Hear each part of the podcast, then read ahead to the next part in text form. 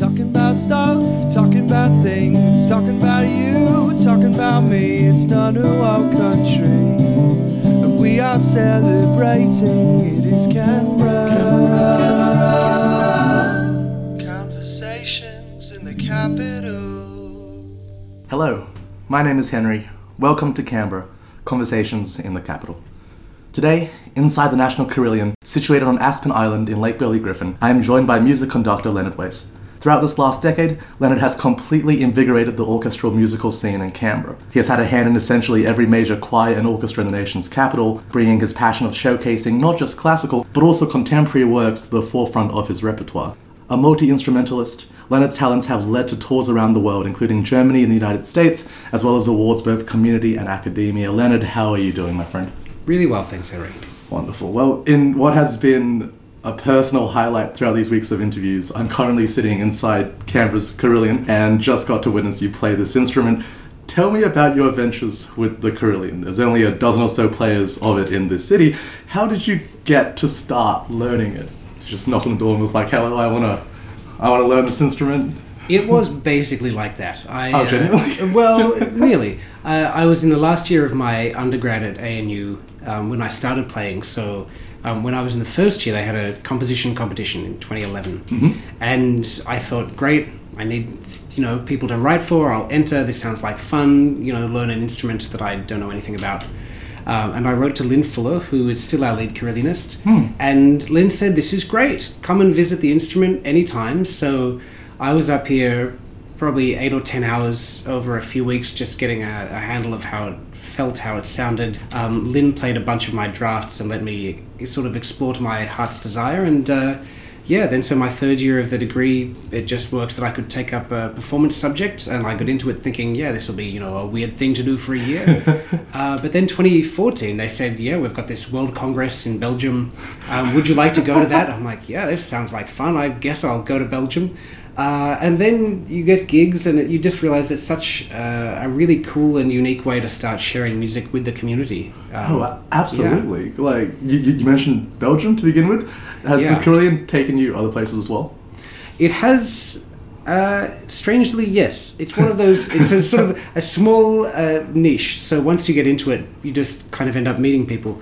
Uh, probably the next really exciting trip I did was to America uh, and toured around there. So I played at Princeton and Valley Forge Wow. um, in Philly, and uh, yeah, just got to. Um, just got to tour around the east coast of the US a little bit and then back to Europe. Uh, and even, you know, the teachers there are just, I mean, it's really the top of the field of Yeah. the Carillon because it's kind of a, a small pool of people, but just the most incredible musicians and so giving of their time to anyone who's interested in this field.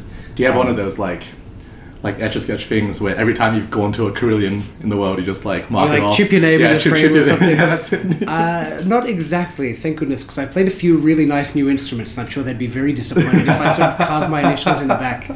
Uh, but you definitely you get a sense of sort of what are the big instruments, and um, and those people are sort of keen to maintain connections with you and, and have you back. So No, definitely. Yeah. And I mentioned before that you're a multi instrumentalist. Uh, well, uh, allowing yourself to flex a little bit right now. Which instruments do you play? Oh, look, a, a mix of things. I really kind of have spent the past few years just saying I'm only a conductor and all I'm doing is conducting and not trying to play anything. Um, actually, over the past couple of weeks, I've had two harp gigs playing Christmas carols and playing some new music. Um, that's been great, so I'm currently feeling it. My fingers are reminding me of all the practice I haven't done. Yeah. Uh, getting up to speed on that again. Uh, so harp was really my main instrument. Um, it still probably is my main instrument, I think. Uh, but other than that, I picked up trumpet when I was fairly young, and then sort of emigrated from trumpet to French horn and tuba and low brass scene, and yeah, bits and pieces of dabbling in other things, and I can fake my way through anything on piano, you know, with varying degrees of success. But um, mainly conducting, I think, is the thing. No, I, I, I don't think you need to be that humble with it. You've you've been a harpist Oh, well. for government functions, right? You've, you've at, I've done some request cool of the harp prime gigs. minister. Yeah. yeah. It's again harp is a small scene. I think I, have played sort of musical instruments of increase, increasing niche until I reached the Carillon, um, and that's about the end goal of nicheism, I guess. It was just Uh, prerequisites. like you can only get to the Carillon if you already have Totally, harp this and- like three strange things. Um, but harp, yeah, because it's kind of a small scene in Canberra. I've done some wonderful launches for um, events at the National Museum and the National Gallery, uh, and and for the Prime Minister, it was the um, the visit of I think the Premier of China, Sure. maybe, and uh, this was a few years ago. Hmm. And it became a whole ordeal of how do you get a harp into security and the, into the Great Hall, and it's like I don't know, thirty minutes of playing or something, and they say, "Can you arrive about four hours early so you can be screened and X-rayed, and the harp's going to be X-rayed?" And you sort of sit there thinking, "I hope this is all fine because it's full of metal and machinery to get all the levers and pedals to work." So um, Just, just in case you're part of this elaborate heist, and the, exactly and the a is super niche heist. I'm like in it to steal a portrait, and I'm Mr. Banks or whatever his name is. So um, that's it. that's exactly what I was going for. But anyway, it was with a harp, and uh, then I just played and didn't steal the great tapestry. That's So it. That's It it. was just a regular day at the office in the end. Speaking of conducting, though, you've been incredibly involved within Canberra these last few years. Musical Yeah. director or conductor of, let's like run down the list: National Capital Orchestra, Canberra Youth Orchestra, the Canberra Choir, the ANU Choral Society. Throughout your times with these ensembles, I'm sure you've been, you've either been a part of or you've seen just that evolutionary process within each and Yeah, their slow a bit of growth. Yeah. Yeah, How is that? How, how is that all going right now? Like that Canberra classical music scene. I think 2020 is a funny year for that question, but I think at the moment there's such uh, a great surge of enthusiasm and and joy for people all around the community to reconnect with live arts. Yeah.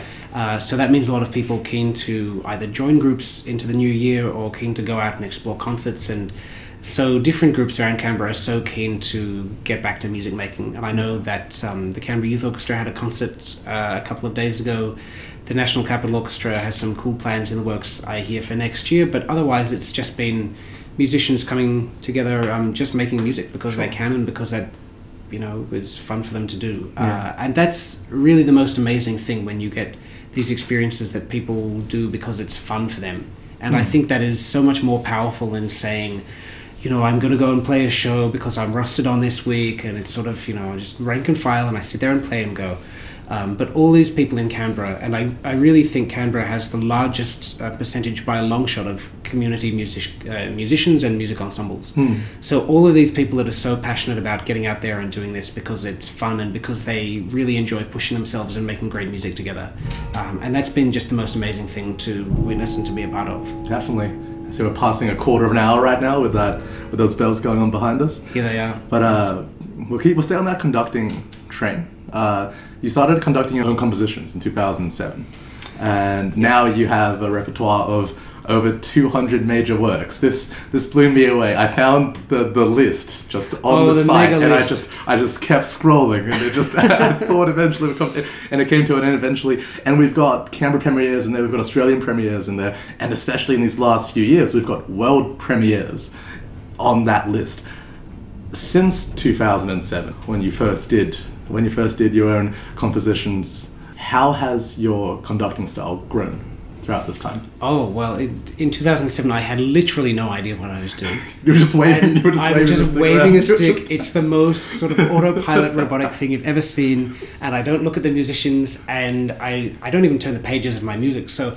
I just sort of glued to my one spot, and then I turned around and I bowed and I left very quickly. And uh, and that was a really great experience to be pushed to do. And um, after, I mean, I really, I was not the sort of person that would get up in front of people and, and do that sort of thing. And then uh, in 2011 with uh, the Maruki Community Orchestra. Their conductor there was talking about playing some music, and he's a wonderful violinist.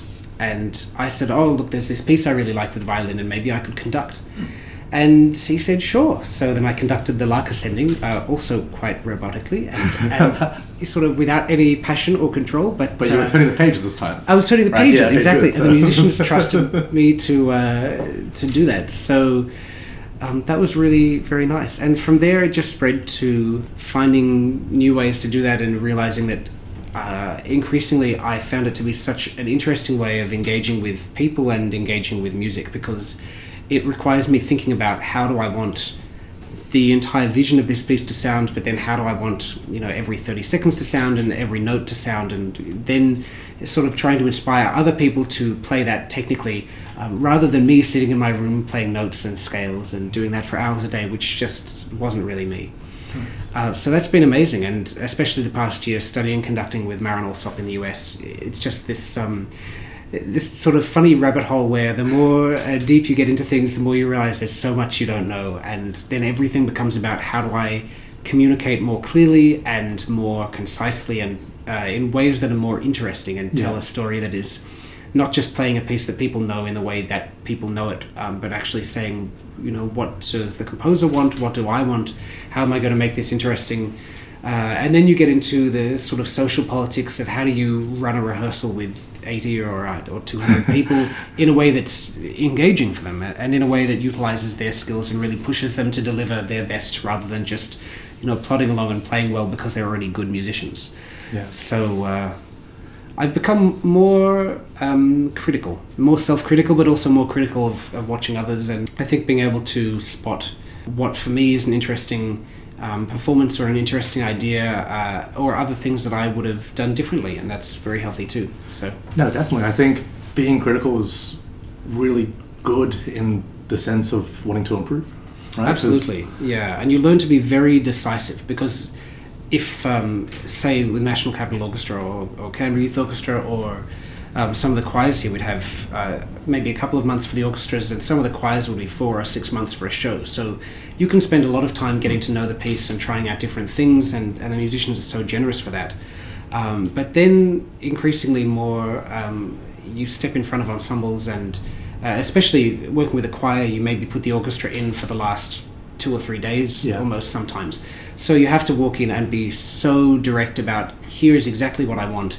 Here is my idea. I've already got it pre-planned out.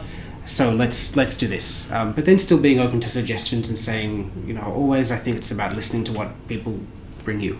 Definitely. And I think you've done a brilliant job in that. And I feel like others also agree because the list of your awards and accolades. It's it's not as long as the as, as the list of the 200 plus works I've had I, I went to work through, but yet, no. but it was but there was there was a lot. The Young Canberra Citizen of the Year finalist for ACT Young Australian of the Year, both in 2016, a Peabody Scholarship just three years later. Uh, not to mention the variety of grants and fellowships that you've been given. You've literally been referred to by City News as Canberra's ubiquitous Mr. Music, which you know, no pressure or anything No for pressure, the entirety of a field. There must already be so many highlights and memorable moments throughout your career. Yeah, absolutely. It's you, you're now you're going to say pick a few of them. Um, Yes. The short answer is yes. Yes, there are highlights and they're exciting, and you can imagine feels like uh, some really look highlights across the board. Um, a lot of the time, it's to do with uh, guest composers or guest soloists. Um, one because it is a challenge for me to then rise to their standard, um, but also they inspire so much in the musicians um, that we're working with. Uh, but some amazing projects across the board. In uh, 2017 was the 50th year of the Canberra Youth Orchestra, and we just went sort of all out on this most incredible 50th year program that started off with the idea of North and a very contemporary program. Uh, and then we finished the year with James Morrison and another very contemporary jazzy program. Definitely. Um, and these are artists that are just some of the biggest names in, in Australian uh, music, and not just classical music, but sort of across the sort of multi genre, uh, multidisciplinary field. Absolutely. James Morrison, he. Correct me if I'm wrong here, but he was a large part of that 2000s uh, Olympics opening ceremony? Yeah, absolutely. Yeah. Yeah, I think it's been a large part of just Oh. about anything in music in the Yeah. past, you know, 30 or 40 years. Um, he's just incredible. And so that was that was an amazing year. Um, uh, at the same time, we did a, a concert with the ANU Choral Society, which Mhm. was um, Haydn's creation. Uh, and there have been a few other pieces where you sort of think, oh, this piece is fine, and just the more you do it, you think, gee, this music is so cool. It's just, there's just always more to discover, and I love getting into. I mean, there's always more to discover in every piece, but just you know, coming back week after week, rehearsing, thinking, gee, this music is so beautifully crafted, Yeah. and there's something so interesting in it. Um, but then it's been yeah things across the board. National Capital Orchestra we've done a lot with new composers Yeah. um, and a lot of world premieres of, by a whole bunch of Australian composers um, through from sort of Carl Vine and um, Christopher Gordon, who are some of the foremost uh, Australian composer names, Mm. down to student works and just promoting musicians within the ACT. uh, which I think is so important. And these are musicians who will give so much of themselves in their time. Um, and then there's Canberra Choir with like a whole theatre works and doing sort of two hour shows all from memory and with stage directions and everything. I mean, it was just, yeah, everything's a real adventure. And then increasingly, I mean, amazing times overseas. But then um, a couple of years ago, I, I co founded the Canberra Sinfonia, and that's been one of the more um, challenging things that I've done, not logistically, but uh, the idea is it's all musicians that are kind of in a similar spot to me, sort of getting into um, professional music, and many of them playing professionally um, increasingly more and more. And then you have to be so open uh, in the rehearsal and so honest and transparent because these are all people that I'm friends with and all people Yeah. that I want to keep roping back in for gigs to, you know, basically give their time for almost no money and just come and make some music. And um, that's it's one thing I think to be trusted by by adults, uh, especially when I started with with National Capital Orchestra or Canberra Youth Orchestra. I was 23, uh, 22, 23. Um, so that's amazing when you've got musicians who have literally double my life experience worth of musical experience. Um, you know, to have them trust me with things, but it's I think it, almost more humbling to have people who have been through the same the same kind of experiences as me and in the same vein of life to then say, yeah, we'll give up, you know, a whole week or more of a whole bunch of evenings to come and do this, and we'll trust you and we'll give you input as well. No, definitely. Uh, and so so much already that's um, that's just really exciting. yeah, yeah. on on that note of the Canberra Sinfonia, I think you mentioned uh, you co-founded this, Mm-hmm. currently artistic director for it. Uh, it's it's a semi-professional musical ensemble, which I'm assuming implies that you have a mix of amateur and professional musicians in it. Yeah, Or- pretty much. Everyone is basically at the stage where they are, are graduating from youth music and and they've done their time in in Canberra Youth Orchestra and so on. So a lot of musicians that I had started with there in, in 2015, 2016, um, that are then out getting professional gigs, whether that be with Canberra Symphony or a lot of freelance or teaching or, or classroom music or just a whole mix of experiences or getting booked for music theatre and, and other shows like that. Um, so these people that are really, yeah, out there, happy to volunteer their time, but but also many of them, you know, getting paid professional rates as well. Um, so the idea of semi-professional is we're not out there paying professional rates. That would be really great, and if any sponsors want to join in, then please do. Uh, but mainly just getting out there, really trying to put on music of a, a fully professional standard, um, and, and having that as our goal for the ensemble and, and for all the musicians as well. Oh, definitely.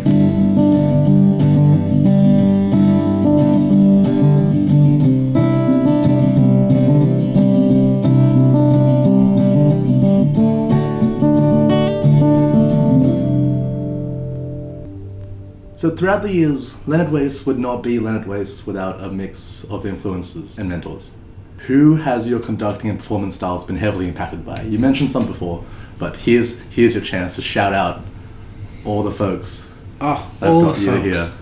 Uh, a few big names. Uh, going back from where I am now, of course, studying uh, at Peabody with Marin Alsop was just incredible. She's Mm. one of the foremost conductors and conducting teachers anywhere in the world, and uh, expects everyone to work at such a high standard, which is exactly what you want, Yeah. and just inspires so much in her connection with the with pieces and with major musicians. So that's been uh, totally life changing.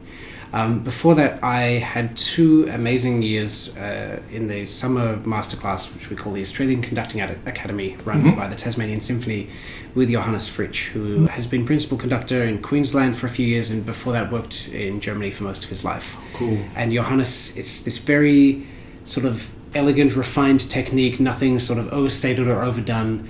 And that was so grounding. I mean, I, I just remember showing up there, and you sort of think, "Oh, that's how you're meant to do these things. This is, that's how to communicate. Anytime you stop, or you need to give more time, or you just, you know, how to let the musicians take time, but still telling them like, okay, we're, we're moving on now. You were still just in your I stand there and I just wave Exactly. by. Stand there and wave the stick, and Johannes You're like, wow, you can't is- just stand there and wave the stick and sort of go, aha, you know, I should do more than that. So that was so eye opening. Uh, and before, my, really, my first conducting teacher was Richard Gill, who Hmm. is just this major uh, Australian music icon. And I think almost every Australian classical musician has studied with Richard or had a concert with Richard or done masterclasses or whatever.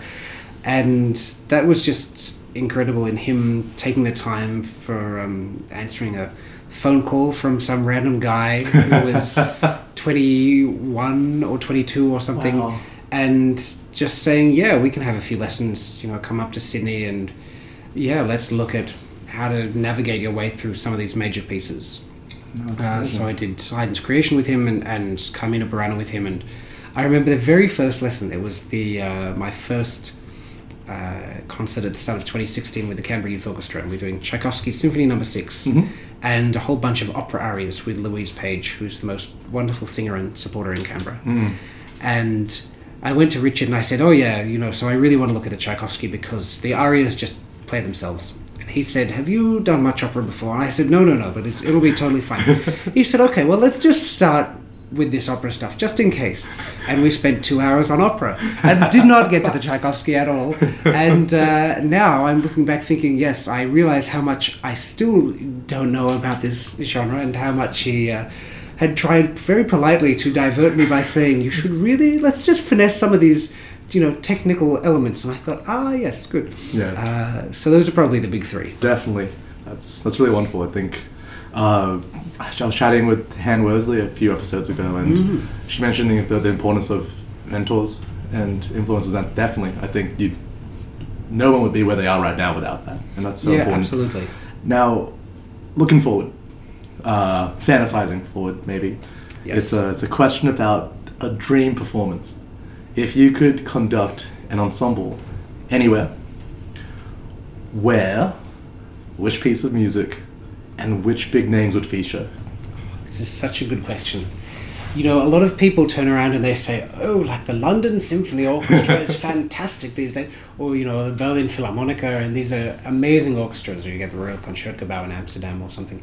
Um, but realistically, Australia has some amazing orchestras and the most incredible musicians working at such a high standard. And I know every international conductor that I've spoken to that's come to Australia always tells me how impressed they am how how impressed they am how impressed they are by, by And working am. with and am And am how sometimes. impressed I am with them uh, working with our, our musicians here so you know I think if I was looking at a goal within the next um, couple of years it would really be stepping in front of, of one of our big uh, orchestras in Australia and and doing a whole program with them um, I've listened to Sydney Symphony a lot, uh, and Melbourne and Queensland, and of course done a few masterclasses with Tasmania. So Yeah. those are the orchestras I, I know a bit better and have just so much time for those musicians.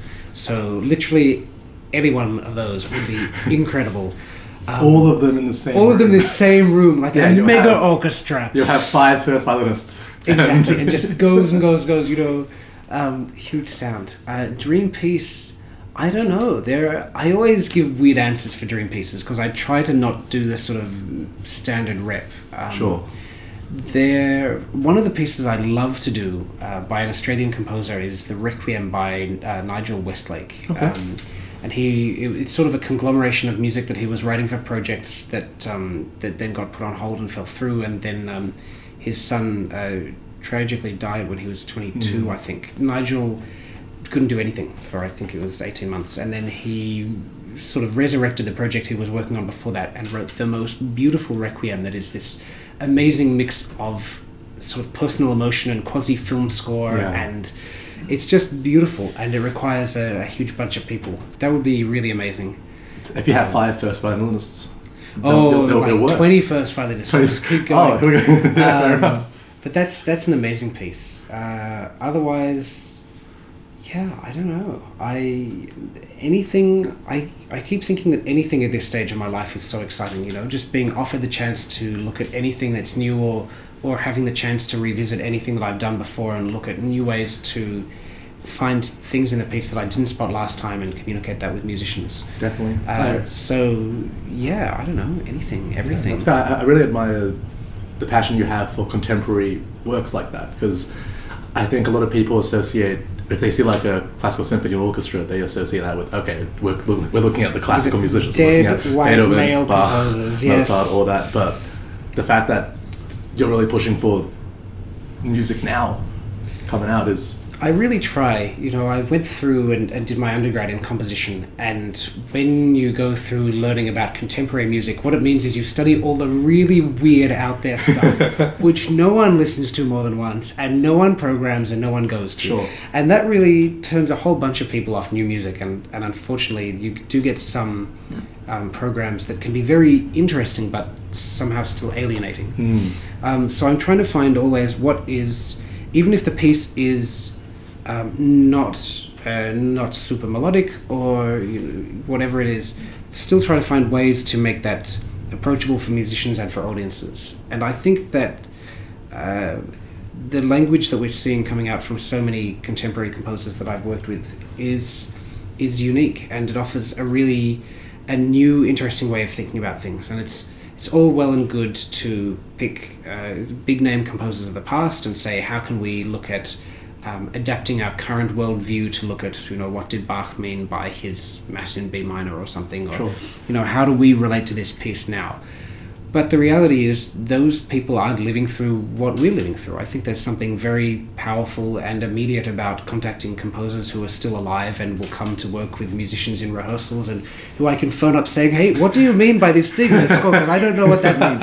Um, and it doesn't mean that every single thing uh, should be like that, but I mean, you go back to the, the time of Beethoven and Bach and uh, and some of these really big figures, and it's not to say they didn't play uh, music that had been written previously, but so much of the musical canon was being written at that time and was being premiered, and everything Yeah. was new and.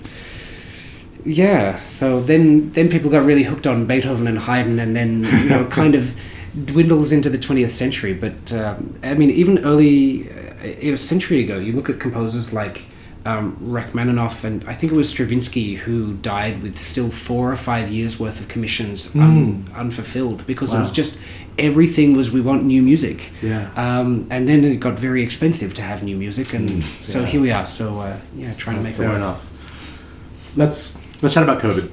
Yes. We, we mentioned before, live music is certainly one of those elements which has been greatly affected by this pandemic. How has 2020 affected your movements, and what have you been up to instead? Ah, well, this time, I guess five months ago, I was in the States, and this time nine months ago, I was in the States and studying. Uh, so the most immediate effect is I've taken some time off from my master's degree to uh, come back to Australia. Come back home. Feel very safe and try and do as many things here as I can. Uh, and that's really wonderful because well, one because Australia is so safe and people are so responsible, um, but also because everyone gets it and people understand there's hardship and everyone's trying to look out for everyone else, saying what can we do to create opportunities and to to make things new and exciting and interesting and, and engaging and so on. Um, so that's been been really amazing. Um, but broadly speaking, I think it's been a very interesting time to reflect on what it is to be uh, human and what it is to be an artist and look at how am I contributing. So thinking about you know March twentieth when we uh, I think in Australia we were probably shut down by then. In the US we shut down on the twelfth of March I think, and you know there's nothing much I can do, especially conducting. You sort of need a lot of people to make any great impact. Um, so there's nothing I could do from my bedroom, you know, live streaming like a I don't know support group for musicians or something. it's just you know that's not going to solve the problem of you know the fifteenth of March when everyone's stuck uh, at home. Um, but then it's looking at ways to still communicate and, and just trying to find ways to bring people together and luckily that's becoming increasingly possible in person which is really amazing but i think there's also been a, a really incredible wealth of online content that has offered people ways of, of thinking that aren't necessarily gathering in person and looking at all of these incredible shows that are on um, and other live streams that have been sort of put on of previous performances and archival material and all of this stuff being unearthed and it's opened a lot more i think channels for communication. So even in the states we we spent months reaching out to every conductor sort of any, any big name musician. And you can say hi i bet you're not doing much at the moment. I'd love to chat with you. Um, would that be fine? You know i'm free anytime. And then i'll reply in about 10 minutes going like yeah my schedule is so empty you would not believe. We can talk about whatever subjects you feel like. Not sure i'll be of any help because we can't do anything. But um, that was so interesting. Just finding ways to engage with those people. You can keep learning about opera again. Exactly. Yeah. I did. I had a few masterclasses, e masterclasses on uh, on opera, and you're sort of like, wow, this is hard without singers and a piano. um, yeah. So then, uh, that's kind of been the past few months, and now it's really just trying to um, think about how I can um, keep learning and keep connecting with people and keep pushing myself and. Uh, yeah, and making exciting things happen, and and also back here making opportunities for other people to perform as well, because everyone is so hungry to get out there and uh, do these things together. No, definitely. I think it's it's it's great to have you back here. You know, and Thank you. And- Great to be back. and we i i'm sure like the, the music community knows that you you will eventually go away again and and you'll be sad but it's but it's but it's always really nice to know that you considered this place home and that you always be back Yeah, definitely. and, and and the music will continue this this this ride you're on it's it's let's say mildly halted right now but it is it is not even close to finishing what does the future hold for leonard and also what do you hope it may hold Goodness. Uh, I hope it'll hold lots of things. Uh, Yeah. I think at the moment it's really 2021 planning and looking at what opportunities I can create, mainly in Canberra, in fact, with the Canberra Sinfonia um, being the main ensemble that I'm, I'm still directing and where people have all these ideas. And even last week, one of my musicians came up to me and said, What if we did this piece next year? It's like, great, let's schedule another concert. you know, I can't fit it in because next year's already so busy, but I could plan another concert. Uh, so things like that, and um, conducting a friend's wedding in Sydney, uh, which is is going to be a lot of fun. And otherwise, just trying to make the most of everything that I can. Uh, the Queensland Symphony are very kindly getting me up there for a few weeks to assist and uh, hopefully get to know the orchestra a bit more there. And uh, otherwise, spending lots of time listening to the Sydney Symphony and observing and, and assisting there um, when the opportunities come up to do that. So, really, I think the next year is just trying to learn as much as I can um, about music at, at these top professional levels and trying to impart as much of that as I can as well here. Uh, other than that, I should get back on, you know, learning more about opera, learning more, you know, languages and all that. Uh, and then into the future, who knows? Hopefully, at some point, back to the US to finish this degree off, and uh, maybe over to Europe where things are exciting. But uh, I think it's so important to maintain connections with Australia, and, and certainly the mentors that I've had um, in Australia have been of such high standard and of such um, such generously giving of their time to be able to continue to inspire that. And there's something so incredible watching these these top Australian artists continuing to perform here, and you know they can go off and earn a big name overseas, but then then coming back, I think is so important. So uh, I think that's the ideal plan for me for now. Definitely. Well, to finish off, my friend, the floor is yours. Is there anything else you'd like to say to the listeners? Oh, just a huge thank you for everyone who who gets out there and supports live arts in any way, and uh, for everyone you know tuning in to say thanks for being a part of this journey with us. Leonard, this has been an absolutely splendid time. Likewise, Henry. Thank you. My name is Henry from the National Carillon in Canberra. This has been Conversations in the Capital. Stay safe, be kind. We'll see you all soon.